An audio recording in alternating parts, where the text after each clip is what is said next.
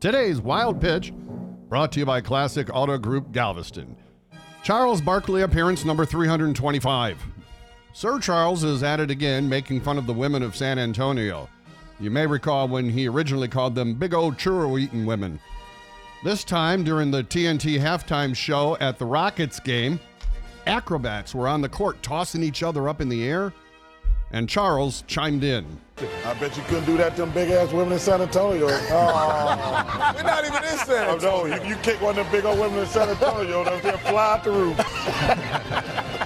Now, I'm not sure what San Antonio's obesity rate is compared with other cities, but I do know they have something Charles doesn't championship rings. That's today's wild pitch.